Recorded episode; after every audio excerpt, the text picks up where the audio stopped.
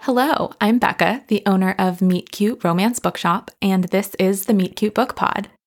Today we have my chat with Katy Nishimoto, who is a senior editor at the Dial Press, an imprint of Random House, and who prior to that worked for 10 years as a literary agent at WME. She sits on the boards of Baldwin for the Arts, a nonprofit founded by Jacqueline Woodson that provides residency fellowships to artists of the global majority, and Together Rising, a nonprofit founded by Glennon Doyle that has raised over $35 million for people in crisis. She is based in Los Angeles. As an editor, Katy is looking for life affirming storytelling that delights, inspires, and challenges, books that celebrate the many ways we seek and find belonging. She acquires fiction, literary, rom com, book club, and nonfiction, memoir, platform based, prescriptive, centering historically underpublished writers with a special focus on people of the global majority and LGBTQ plus writers who identify as women or gender expansive. In the world of romance, Katy has edited Queerly Beloved by Susie Dumond and the forthcoming contemporary sapphic Pride and Prejudice retelling Just As You Are by Camille Kellogg. You'll hear Katy talk about what a literary agent does, what an editor does, how she thinks about categorizing and positioning books in the marketplace, particularly books by queer and BIPOC authors, and how she's experienced the industry changing since she started working as a literary agent in 2009. Honestly, we got on a little bit of a tangent about the scope of recent history as it relates to queerness, but I hope you'll find it interesting. And now, through the magic of podcasting, here's my conversation with Katy.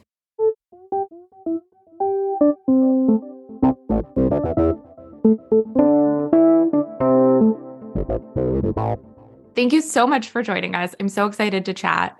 Yeah, thank you for inviting me. I'm so happy to talk to you. Okay, so you were an agent for 10 years and now you're an editor. Um, I just want to start with like a really basic question, which is what what is a literary agent? What does a literary agent do? It's such a good question, Becca. And honestly, when I interviewed for my position at the um, agency that I worked at for 10 years, you know, they in the interview they asked me, you know, do you want to be an agent? Uh, and I said yes, but I honestly had no idea what an agent was. You know, when I I grew up in a small town in New Hampshire, and I really only knew about jobs that you could see, like a doctor, a firefighter, a teacher. So it's a very good question, and I sort of think about the a literary agent as, in a really basic sense, a seller, and the editor as a buyer. And obviously, the jobs are much more complicated than that. But as a literary agent, you are um, working with authors to to ident- you identify what authors that you want to champion, right? And you work with them on their manuscript or their proposal, whatever the case may be, um, getting it in the best shape possible to then submit to publishers and see if somebody will then buy the book, right? So as an agent, you are identifying new talent, you're trying to sign new writers, you're working with your current writers to uh, develop their work. And the main thing that I think folks think of a literary agent doing if they have any reference point is being able to make that sale to a publisher. But of course, an agent has many more um, nuances and responsibilities to their job throughout the process of publication. And I, I, think of an agent as the author's first champion, you know, and helping quarterback a publication. I also think of an editor as a quarterback in some ways, but from an agency side, helping be the um, author's voice and advocate and main supporter all the way from before the very early stages of a manuscript through publication and beyond. That makes sense to me. I'm a lawyer, and a lot of lawyers become agents, not usually literary agents, but it is sort of a thing that people will do with their law degree when they don't want to be a lawyer. And it makes sense in the way you're saying you're, you're the champion or the voice for them. You're sort of an advocate, um, except you have also a, a, literary background because you're looking right. at their writing, at their work, Okay, so you were an agent for a long time. What did you really love about that job and what was really hard about it? Yeah, I was I was there for 10 years um, and I what I really loved about it was being able to use my power for good, I guess, you know, um, because many major publishing houses won't accept manuscripts for consideration that aren't represented by an agent, right? So you're sort of the initial you're creating a pipeline, you know, in in um, in a way. And so being, especially being at a big agency that had a big name and you know that um, publishing houses were familiar with and and would prioritize, I felt really privileged, you know, to be able to give that boost of visibility and, and priority to the authors that I wanted to work with and, and see more of in the industry. So that is one thing that I just really loved about it is being able to identify the writers that I wanted to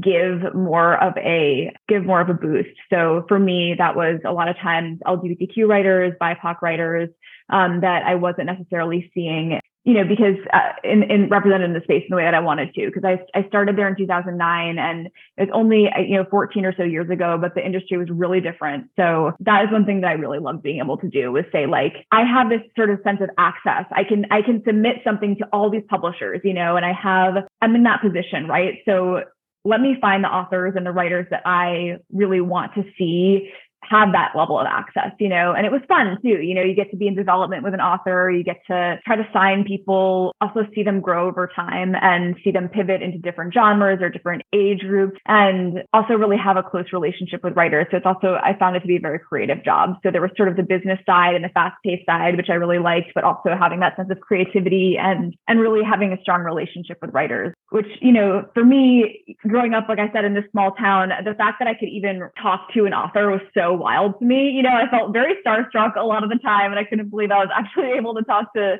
to, to writers. You know, so I really loved that. And then, you know, one thing that I found challenging about it was that even with that level of access and being able to, you know, get the writers that I believed in in front of, you know, publishers and editors and all those folks, there still was only so much that I could do as an agent. You know, I couldn't force somebody to buy a book, right? So the first sort of five years of the decade that I was at the agency, I would say that there was a really different a really different energy around diverse voices, um, essentially none. So, you know, at that time, it was, I felt like there were voices that I really believed in that I just couldn't make editors, you know, buy or publishers buy. And so there was that sense of like, I, I have, I'm able to get them in front of these people, but I can't necessarily do more than that and you know through publication too sometimes seeing a lack of diversity and representation in a larger publishing team and finding that that created some roadblocks or obstacles for the authors you know going through publication so i think that was one of the things that i found challenging was just wishing that some of the books that i believed in um, could be bought and i will say that like there was there was a young adult manuscript that I really loved and believed that I was the agent for. I submitted it. it. You know, no one bought it. This was, you know, I would say like maybe I could be wrong, maybe like seven or eight years ago. And when I left the agency, I gave this writer to one of my um, close and dear friends at the agency, um, Jeanine Camus Tompkins. And after several years, she, I think very recently, maybe in the last year, sold um, this author's book. And I was just so pleased to see that because it just, I, I wish it could have sold earlier, you know, but I think the industry is catching up and to be able to see that really long game and see it sell was very satisfying.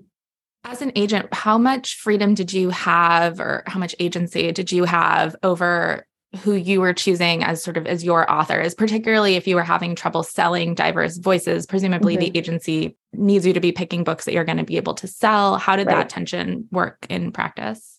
Yeah, that's a great question. You know, uh, I was the agency that I worked at was um, a big talent agency, so it wasn't just a literary agency, and so we there was sort of a lot of different things going on, right? So I had one of the things I really liked about being agent an agent was having a lot of autonomy. You know, there wasn't a situation where I had to like run it by a million people to sign someone. Um, I, I really had the autonomy um, and, and trust to be able to make those decisions because really the work that I was doing was my own, you know. So if I'm working, if it's my, it's I had to make some of those choices myself. Like, okay, am I gonna devote this amount of time to this person? And if it doesn't sell, that really just impacts the time that I've spent. You know, it doesn't necessarily impact other resources, right? I had that autonomy. Being part of this bigger agency, we also were working with um, a lot of clients who maybe had their main were mainly represented in other other areas or other verticals, right? So there was these giant teams that I was also on, and there was that part of the work too. So there were sort of my own writers that maybe were just writers first, and then there were a lot of other folks that I worked with who worked in other areas of entertainment, whether that you know was comedy or acting or whatever the case may be, and having sort of having that pipeline too, which was really helpful.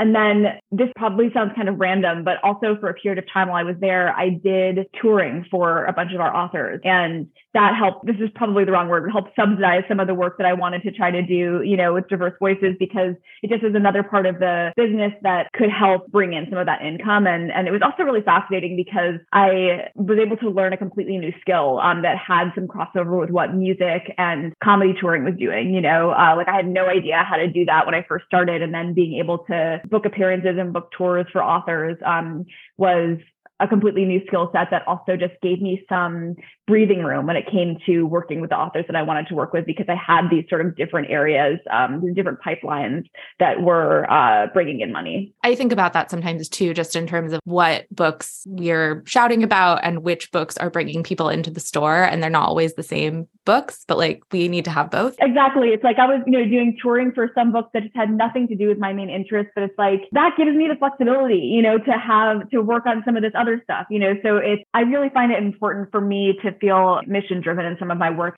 for me, I can feel sometimes very dreamy. Um, and it was helpful to be at, at, a big giant agency that felt like so far from where I had grown up and what I was familiar with when I first started and have and getting to learn some of that business acumen and be able to say, okay, so this is what I want to do and how can I actually do that? You know, what what different levers do I have to pull to make that financially possible, you know, um, possible time wise, possible resource wise. So you did that for a really significant amount of time. And then you decided to make the switch to editing at mm-hmm. a big publishing house. What was your thought process in making that switch? I will say that I had not applied to another job the whole time that I was at at, at WME um, at my agency. I um, I really enjoyed it there. I grew up there. I loved my colleagues. I loved the the work that I was doing, and I was approached um, about this position and in editorial. Gina Centrello, who was the head of Random House at the time, was looking to create a position for an LGBTQ editor to have access to and sensibility in the LGBTQ space to acquire more queer writers. And I had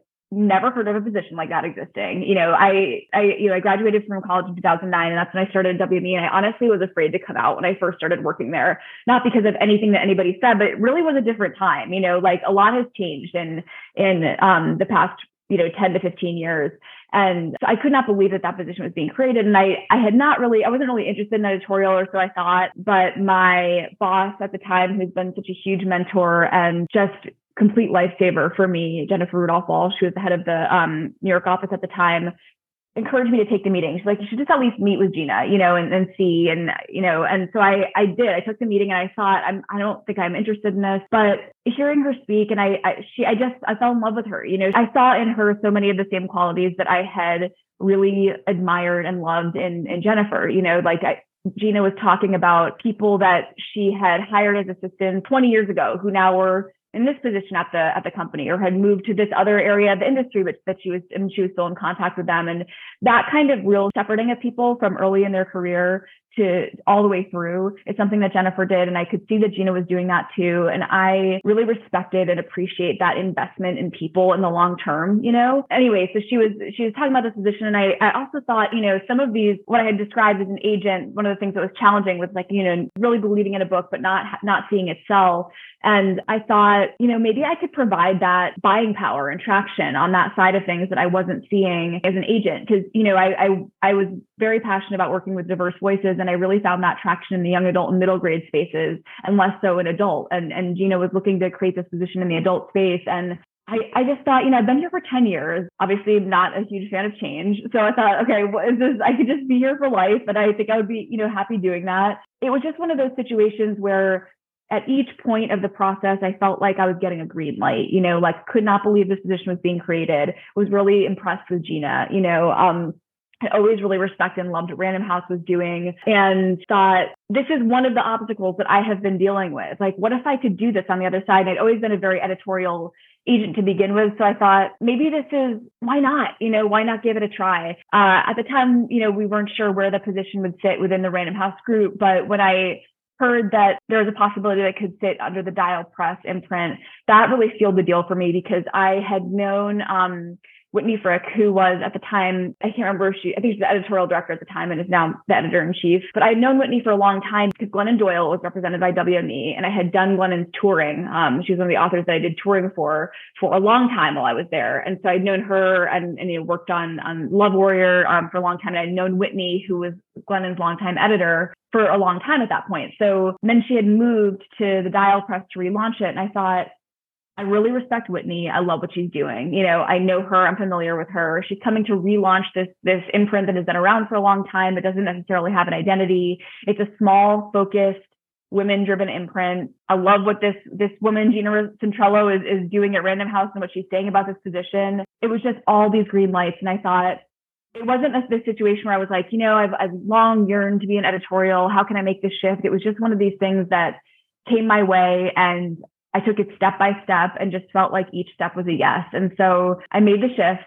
and it was very scary, uh, you know, just to make any any major change and go to a new place and not exactly know. But I'm so so glad that I did because I feel that I am actually at my dream job now, you know, which I didn't, I would never have identified for myself as, oh, this is where what I would like to do and where I would like to be doing it. Um, but it really has become that for me one of those things that makes a lot of sense in hindsight, maybe. Yeah, exactly. I know. I'm like, how did I not see this? But at the time, I was like, I can't imagine going to editorial. I, I think I, especially being at such a giant agency that was um, sort of Hollywood focused, it was a really different kind of skill set or lifestyle in some ways where I was like, agents are like fun and they do and they talk and they're blah blah blah and editors you know they like to work in a in a quiet way with their glasses on. And I'm like, that's not me, but I'm literally like, that's like my what I love to do. So I just was also like, wait a second, who am I here? It was a little bit of an identity thing, right? And you know, and also also finding, you know, um, especially under Whitney's tutelage, that editors certainly have a lot of that like sort of heads down editing work to do, but it's it's also a very collaborative, team oriented job in a way that I really enjoy. I remember when somebody told me or like sort of gave me a warning when I was making the transition, you know, said there's going to be a lot of meetings um, on the on the editorial side. Like there's going to be just so many meetings, you know, just be prepared for that because I think maybe at some smaller agencies that's not the case, but coming from such a giant one, that's like all I did was meetings, you know, so it, it actually feels familiar in some ways, but also more me in a way that I feel really grateful for and also just was completely surprised by. But like you said, surprised by, and then looking back, it's like, this should not have been a surprise, but it was, you know, we can surprise ourselves even when looking back, it seems so obvious. Let's talk a little bit about what you do as an editor. Agents are finding authors, representing them, trying to mm-hmm. sell manuscripts to editors. As an editor, you are getting a bunch of submissions from agents? Mm-hmm. That's right. Yeah, getting a lot of submissions from agents and, and reading through them and trying to identify um, what we would like to buy. And so that decision is, of course, you know, one thing that I had to sort of learn um, as an editor is being in love with the book and that book making sense for my list and the dial list weren't necessarily the same things. You know, book publishing, I think, is a very emotion driven job, you know, and so and I love that about it. But I, I I had that learning curve where I was like, oh, I would get stuff in submission. I was like, I just I loved it so much, but then um, Whitney was very helpful in in sort of mentoring me and coaching me into okay, loving it is certainly a very important aspect, but it's not the only one. You know, does this make sense for the dial press list? Does this make sense for my personal list? You know, does this, how do we see it in a publishing way, not just a sort of reader, like looking at it as a reader versus looking at it as a publisher and editor. So we get all these submissions and try to identify what we're into, what we'd like to buy.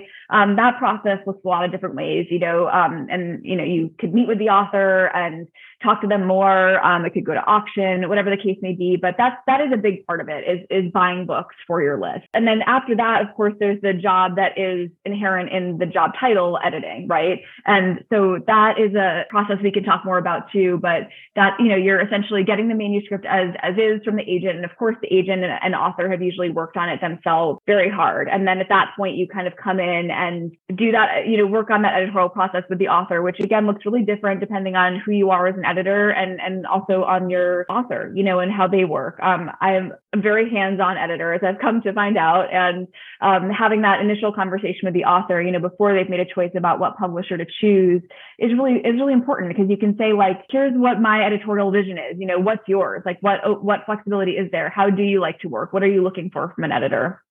So there's reading the submissions there is deciding what to buy and you know hopefully um, being able to um, there's then buying it and being in that editorial process with the author. And then the other part of the job which is actually a, a giant and what it takes up the majority of my day is going back to this term I used earlier is really quarterbacking this this book all the way through publication. So there is so much stuff that an editor does that I did honestly did not know about even as even being an agent for 10 years. So, you know, everything from writing the descriptive copy to choosing the BISACs, which are the ways that the book is categorized, to figuring out the cover, figuring out how are we going to talk about this book? How are we positioning it? How do we want readers to understand what the book is before coming into it? You know, and all of those pieces, we get a lot of support from huge teams. Thank God, you know, from, from sales, from deputy publisher, from marketing and publicity and design and all of those folks like there's all these different pieces along the way to to get that manuscript from the word document that you're maybe working on the first time you get it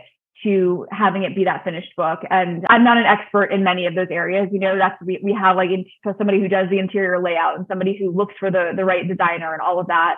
But I do think try to think of myself in some ways as that quarterback all the way through the publication process for that author because they have their agent who is their advocate. But on the on the edit on the publishing side, I'm really seeing that firsthand and can really be that translator and liaison and communicator to the author, but also working with so many BIPOC or LGBTQ writers and knowing that we have very diverse teams at Random House, which I'm very grateful for, and it's a huge priority. But also knowing like, okay, how what translation might I need to do for my internal teams around like, you know, this is a, for example, a masculine center character. So that's what this is what this character needs to look like on the cover. Um, and and trying in some ways to be that translator without having the author have to do that list because it's I think it can be kind of like spiritually draining to sometimes have to do those translations, but I can do that. You know, that's that's part of what I'm doing. You know, um, as an editor, and so there's a lot of different components to it, which I also enjoy too because that editorial muscle is fatigues easily, you know. So being able to then switch to like talking about this other thing or working on copy or having a cover conversation, it keeps different, it keeps the muscles like firing on different cylinders in some ways. So uh, there's always something new to turn to in a different part of the brain to activate. Wow, you are really selling this as a career. This sounds really oh interesting. I'm busy, but I'm sure somebody listening will be like, hmm, editing. I will say, like, I really thought that an editor's main job was to edit. And I, that is actually like the thing that is the hardest to find the time to do. And I feel really, really grateful that I'm under, I, I know I keep saying this, but Whitney Frick, the boss and, and queen of the Dial Press, is really, really, she's an amazing editor. And she's also a really strategic publishing person. So I feel so privileged to be working with her because she is so good at the how to position a book, how to talk about it. Like, you know, like we need this book to feel big. How can we like convey that internally? How can we convey that externally? And that is something that I find really fun, but I don't necessarily, I didn't necessarily come in having that like being fully versed in that. Um, you know, my first day when I landed at the Dial Press. So it's been interesting to see how many different pieces there are to the puzzle.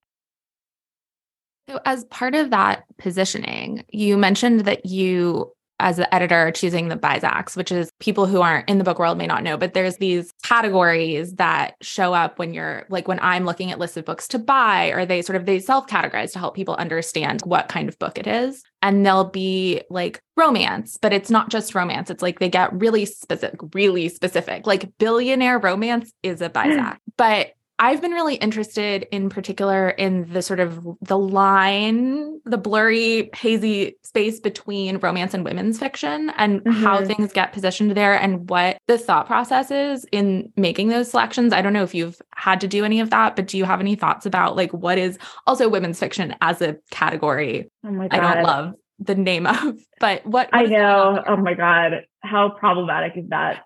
Situation that is like such a big part of our industry at this point, you know?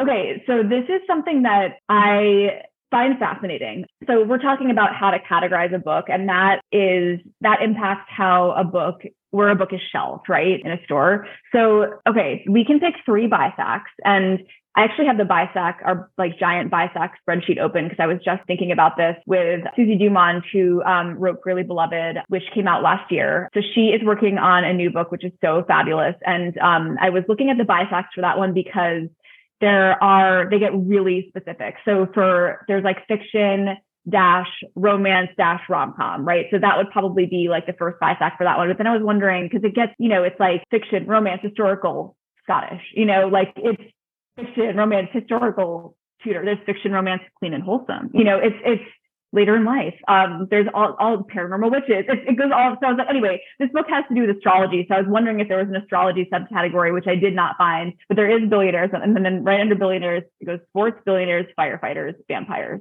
shifters. I mean, it's just it's all over the place, right?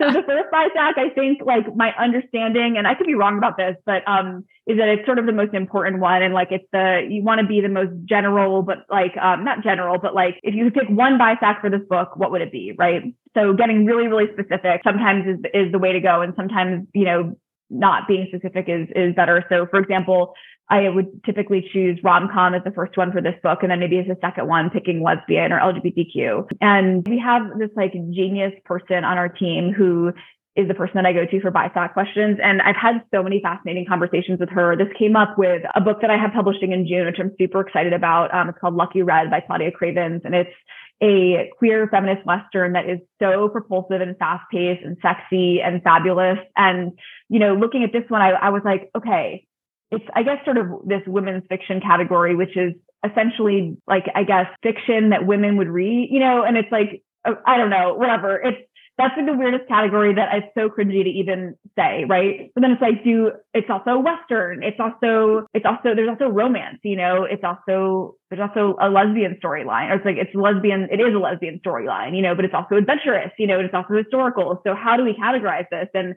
I had the long, I had so, like the longest email chain with Gina going back, Gina Wachtel, who's our, well, my personal, but I think also our BISAC genius, talking about like, if we shelve this as Western first, is that the right thing? Or is it more like, uh, is it more about going to general women's fiction, but it could it get lost there? And also, again, like you've been, like, we're sort of saying, what is that category? You know, what is women's fiction? Which I don't, I, I will not even like pretend to have an answer to in this conversation, but it can feel like, I don't know, sometimes picking that category can feel like I am actively in my internalized misogyny in this moment. Something that's just so uncomfortable about it. So um, anyway, BISACs are, are, I think they're so fascinating because we can always change them. Uh, for example, I have a poetry collection coming out in August by the most brilliant person that I think is going to be real, uh, already is and will continue to be a spiritual leader for our times, named Kai-Cheng Thom. And Kai-Cheng is writing, um, has written this, this very short poetry collection called Falling Back in Love with Being Human. And the, I found the BISAC conversation for that one fascinating because poetry is, I could be wrong about this, but this is what I remember Poetry, for some reason, is only under a fiction BISAC, but this is not fiction. Um, so, and it's also, there's like a gifty element to it because it's not like just a straight up poetry collection, collection. It's 30 love letters, you know, then that are followed by 30 prompts and it's very specific.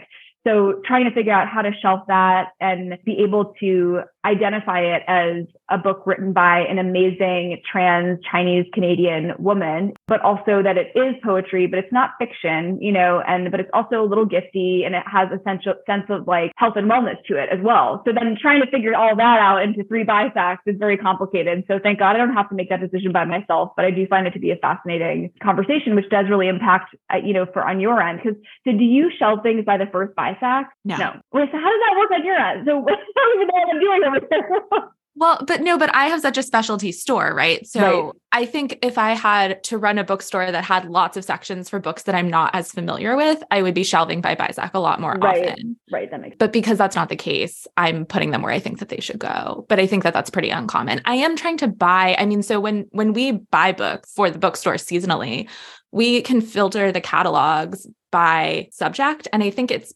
filtering them oh, by BISAC. So I yeah. search right? Because the catalog has like a thousand books in it, and I cannot click through all of them and find all the romances. So I go fiction, romance.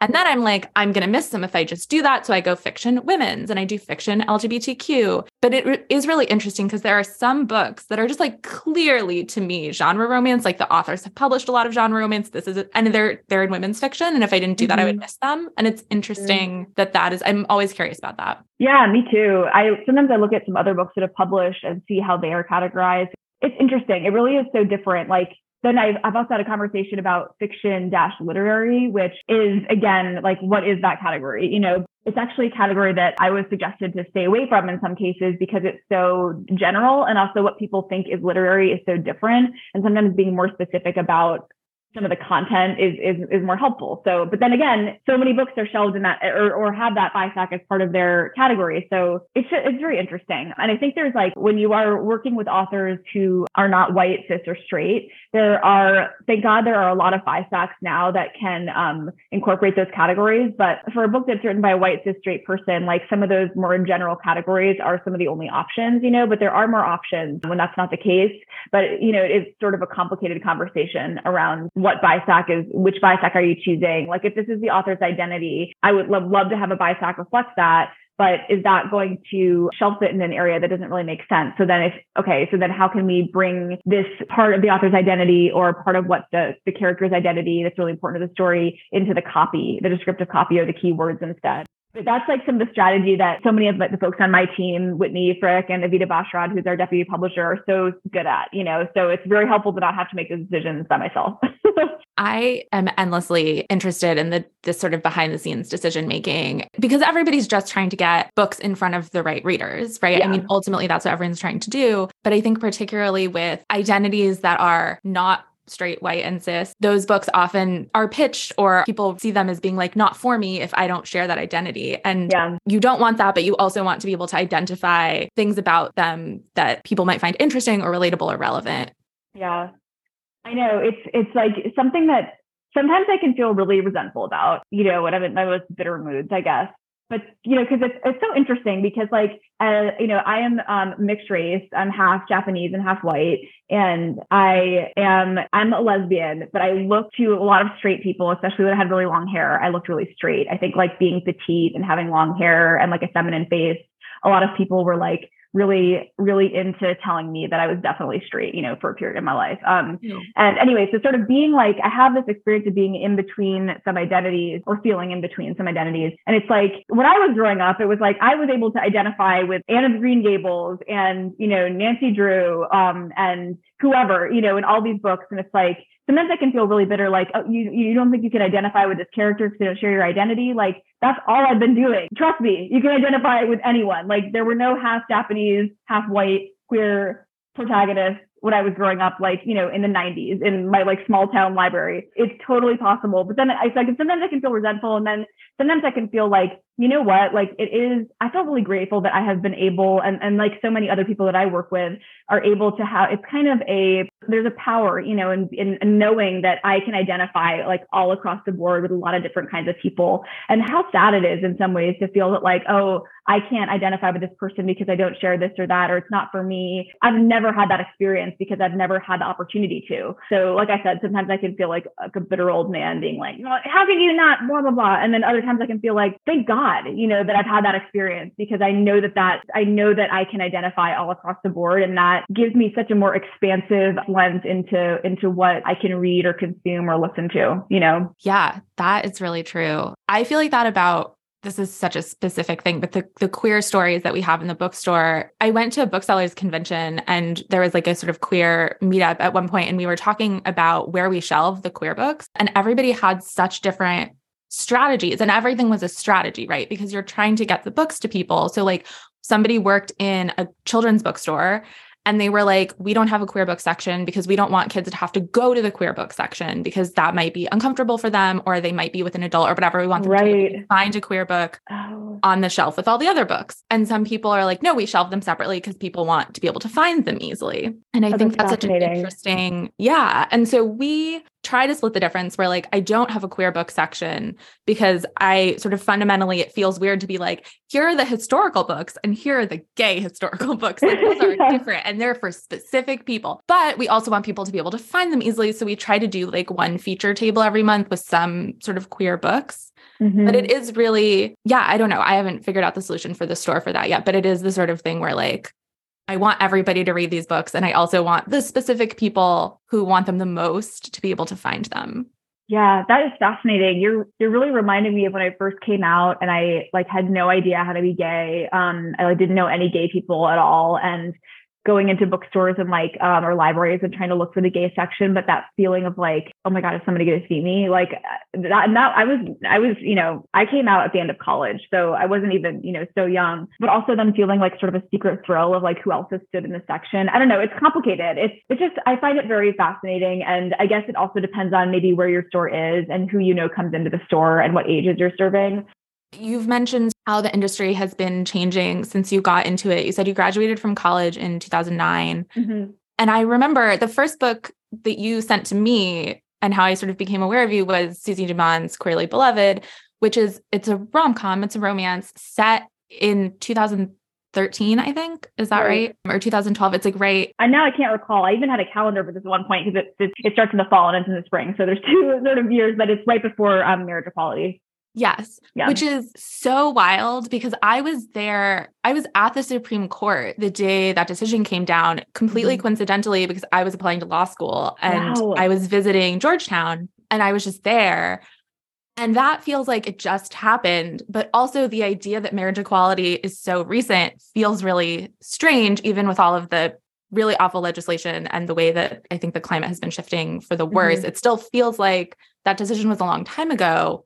And it really wasn't that long ago because you are not that old. And that was significantly after you graduated from college. Right. I know. This is a really interesting conversation that we had about this book because it was going to publish essentially, it published in 2022. And so the time period it was talking about was like a, roughly a decade ago. And we had some really interesting conversations about in, you know, it's contemporary in some ways because it's only, you know, 10 years ago. And also in some ways was felt a little historical because especially in queer years, you know, 10 years is a very long time, not just in terms of legislation um, and politically, but even personally. A lot of queer people talk about having a delayed or a second adolescence, you know, which I can certainly identify with. Having like my high school boyfriends and stuff like that and feeling like, you know, I'm growing up and then like coming out and like having sort of that experience again in my in my mid 20s being like now I really feel like I'm I'm actually like figuring out who I am and, and falling in love for real for the first time and all that kind of stuff. Anyway, it's all to say that Queerly Beloved sort of felt like, you know, as I imagined um, younger readers who are maybe in college or right after college reading it, and you know for for them 10 years ago like they were they were not having the same experience of marriage equality coming into effect as i was like you said i'm not so old um i'm 35 but even I think I, you know, for 10 years ago, for me, I remember I was, I remember exactly where I was when that notification, you know, when that, that um, notification came through on my phone and, you know, I was with my girlfriend that I was living with at the time. And that was in my early or mid 20s or something like that. And for me, that feels like it was hundred years ago, you know, in my own lifetime. So it's just interesting how the, I guess, the scope of history and how we think about history when it comes to LGBTQ rights um, and LGBTQ personal lived stories. I think it's just on a little bit of a different timeline. Um, and it's been interesting to talk to my authors about that and, and just try to think through like, how do we want to, and then how do we talk about the book and how do we publish it and where, where does it go um, on the shelf and all that kind of stuff. Yeah. And so, in terms of that corresponding to how you've seen the industry shifting, you talked a little bit about how there's at least an interest in or awareness of diverse voices and different kinds of stories how have you experienced that and i guess like where where do you see it going or hope that it's going mm-hmm. in the mm-hmm. next i don't know five or ten years so this is my personal take which could be completely wrong but this is my own experience is that like i started in 2009 it was like diverse voices like was not even a conversation that was happening. Um it was like that was nothing. And then when i can't remember I, I, could be wrong about these years i feel like black panther came out um and crazy rich asians came out like three quarters or so or two-thirds of the way through my time at wme and then it felt like there was a little bit of a, like a slight like jumping on the bandwagon of realizing like oh there's real like money behind um stories that center um, black characters or BIPOC characters or, or, whatever the case may be. And so I, I think maybe this is, this is my experience that maybe different from some others just, be, just being at um, like a very Hollywood centric agency. And so there, I could feel that there was like a little bit of like, oh my God, like people like if there's a black person, like people will pay to see it. Like I, I didn't know that was, that was possible, you know, and it's like, uh, yeah, hello, you know, but so there was a little bit of like a, a slight jumping on the bandwagon there that was annoying to be honest, but also like uh, annoying in the sense that like okay, this has always been true. Like, thanks for like understanding finally. But also, uh, okay, I'll take it. Like, if that, if this is what this is going to be a priority now, like, however we got there, however late we got there, like, I'm like on board for that, you know? Anyway, then I came to Dial in 2019, you know, which was right before the pandemic um, hit. And I would say the sort of other big shift that I saw, which uh, you know a lot of us here in the U.S. experienced, was after after the murder of George Floyd, um, having a really different national conversation um, around race and equity and how what's happening you know actually in the in the nation at large what's happening in the workplace what's happening for our bipoc employees that conversation I really had not seen before. Um, and I've seen a lot of shift happen after that. And, you know, when I was hired, it was before this, it was before this sort of national shift, at least like in the entertainment or, or publishing space happened. And, you know, I really like appreciate and respect that about Random House and about Gina Centrello, you know, like making the decision to hire, like usually uh, historically, um, if a publishing house needs another editor, they would choose an editor from another publishing house. That's normally how it would work. And so like it's not like it was so radical to choose me, but in some ways I do think like having in 2019, the summer of 2019, you know, before this national conversation sort of gained new energy, um, to hire a mixed race LGBTQ person to acquire LGBTQ voices who was not an editor and had no had never had no had to learn that whole new job in like a more senior position. I think that was a pretty in some ways a pretty radical choice, especially because I was moving to Los Angeles. And so it was like working remotely before that was a thing. And so I appreciate, I could just have it, seeing that sense of priority on, on Random House's side was very impressive to me. Um, and then of course, you know, sort of a year later, when the nation was in um, a complete upheaval, you know, much needed upheaval, um, and seeing that impact both politically and personally and in I think it was happening, you know, for many people in their homes, in their communities, in their workplaces, in in many different spheres. I did see a shift in our industry where many publishing houses started to hire more people of color in earnest and, and expand their hiring pool outside of just ed- editorial, you know, and hire at not just at entry level, but at more senior level positions. And I also saw a lot, I'll, I'll just say it. This is so cringy to me, but like in the summer, um, after and sort of during these protests, the number of submissions that I saw from agents that were written by Black writers, it was so, it was like a flood, you know, and it's again the same like sort of tension where it's like, good, like I want to see these voices and like you should be, you should be championing these and advocating these voices, you know, but it's also like, I don't know, it's just like hard. It's like, it took this, you know, like, and I don't know, just on the one hand, it's, it's frustrating and um, there's something about it that does feel a little like you kind of want to grimace. And on the other hand it's like okay like let me read these submissions. They're here now and like if if everybody's on board now, then let's do something about it. But it's so interesting in book publishing because it's like, you know, when something is submitted to us, typically on average, it would take like two years minimum for that book to actually come out. So it's like 2020, we're getting all these submissions, people are being hired. But, you know, I was hired in that the fall of 2019 and my first book didn't come out until the spring of 2022 so it just takes a minute so then it's like you know we're we're seeing agents signing and prioritizing and selling um, the books by um, black writers by bipoc writers by first generation writers by lgbtq writers. We're seeing more of that diversity happening at large. Those books aren't coming out for a couple years. So it's like okay we're seeing a lot of those sell for a lot of money. It feels a little bit like i don't know you could sense in some ways there was like a little bit of some some people in the industry who'd been there for a long time looking at their lists and being like, oh, I didn't know this, but it's all white people. And being like, I, you know, there's some of like that going on, but it's like good. Like I would like these writers to be paid like a huge amount of money who have not normally even been given entry into our um, industry. But this is all, sorry, this is a long answer to all just to say then now some of those, it's like 2023 now. So some of those books came out last year. So some of, we're starting to see that impact, I guess, is what I'm saying in a delayed way because the industry at large has become more diverse in terms of who's working in it and what voices are being prioritized. And I'm very glad to see that. And a lot of those books are just coming out this past year and this year. So now it's like, okay, how can we publish them in the right way? And who is coming to them as readers, you know? And we've seen a lot, a lot of books sell in a huge way that I can't even imagine would have like been submitted by an agent 10 years ago, you know? So I am seeing a, a major shift happen. It was sort of this blip around like 2014 maybe or so, and then a real push now it has seemed to have a staying power, this prioritization of underrepresented voices. And I hope that it continues, you know, but the, the way that that can continue is by books by BIPOC and LGBTQ and, um, you know, first generation and marginalized and, you know, disabled writers selling copies, proving like there is an audience. And that is obviously something that you are such a big part of, of doing on the bookseller side. We have only a few minutes left, but I do want to ask, you had mentioned when back when you were an agent, being able to sell more diverse voices, more diverse books in the YA and children's space mm-hmm. than you were in adult.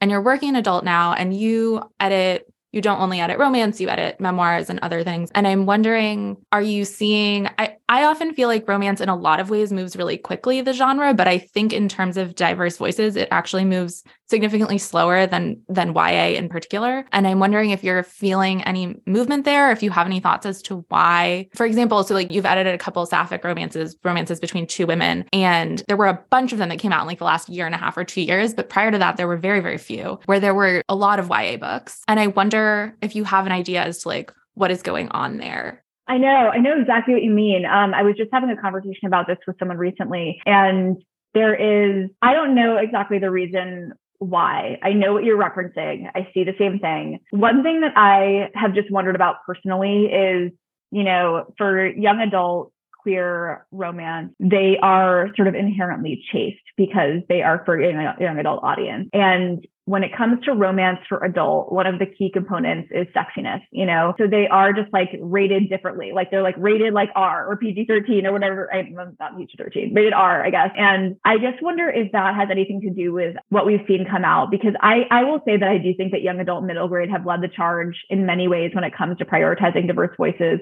But there are some inherent limitations, of course, because of the age groups in terms of not nuance per se, but in terms of like some of the detail. You know, so there's there, there are there's not going to be like adult detail in there. It's been really interesting because I just wonder if there is something if it's we're still at a place where it's more where queerness in many ways is more acceptable when it is chaste. And I don't know if that's the whole thing, but I just I love seeing that in in in the books that I work with. Like editing sex scenes is like honestly so fun to be honest with you. But I wonder if that is I wonder if that's part of it. Yeah, no, that's interesting. I mean, it's a little bit like, well, now we have Cheerios commercials with like two dads, but we are still not seeing a lot of queer kissing on television shows where we would like otherwise be seeing straight people just like making out all the time. Yeah. Uh, that's interesting. I hadn't thought about it that way. Before you go, do you have any books that you've read recently or have loved, anything you want to shout out, or even a book that you've edited that's coming out soon? Well, hopefully I've shouted out Lucky Red by Claudia Cravens, which is just a fabulous, fabulous thrill. And Just As You Are by Camille Kellogg is a lesbian Pride and Prejudice retelling. It's like the exact lesbian Pride and Prejudice retelling we have all been waiting for. So I'm super excited about both those books. But I will honestly name a few books. I read four books this weekend. Audio. I listened to them on audio. I read Hello Beautiful by Anna Napolitano, which my boss Whitney Frick edited, and it just is so, so gorgeous. And my chest felt tight, but like in the best way possible the whole time I was reading it.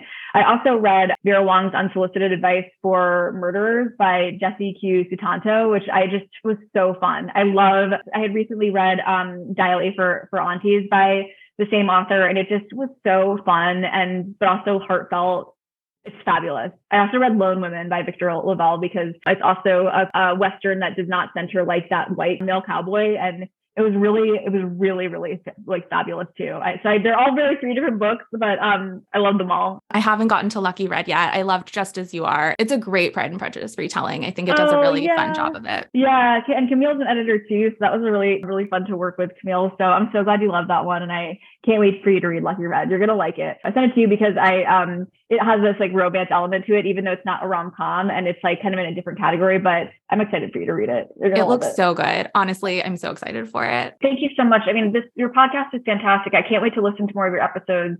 Um, and I really appreciate you having me on. It's so generous of you. This has been delightful. Come back anytime. I have 800 more questions for you.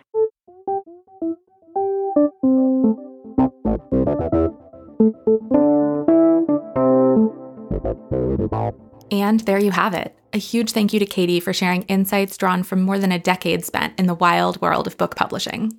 If this conversation has made you want to pick up some of the books she has edited, you can snag Queerly Beloved by Susie Dumond in our shop or on our website, and you can pre order Just As You Are by Camille Kellogg, which is out April 25th. And you heard it here first is one of our upcoming queer romance book club picks. And that's all for this episode of the Meet Cute Book Pod. Thank you so much for joining me. I'm Becca, the owner of Meet Cute Romance Bookshop in San Diego, California, and I hope you'll tune back in for more deep dives into romance writing, reading, and publishing.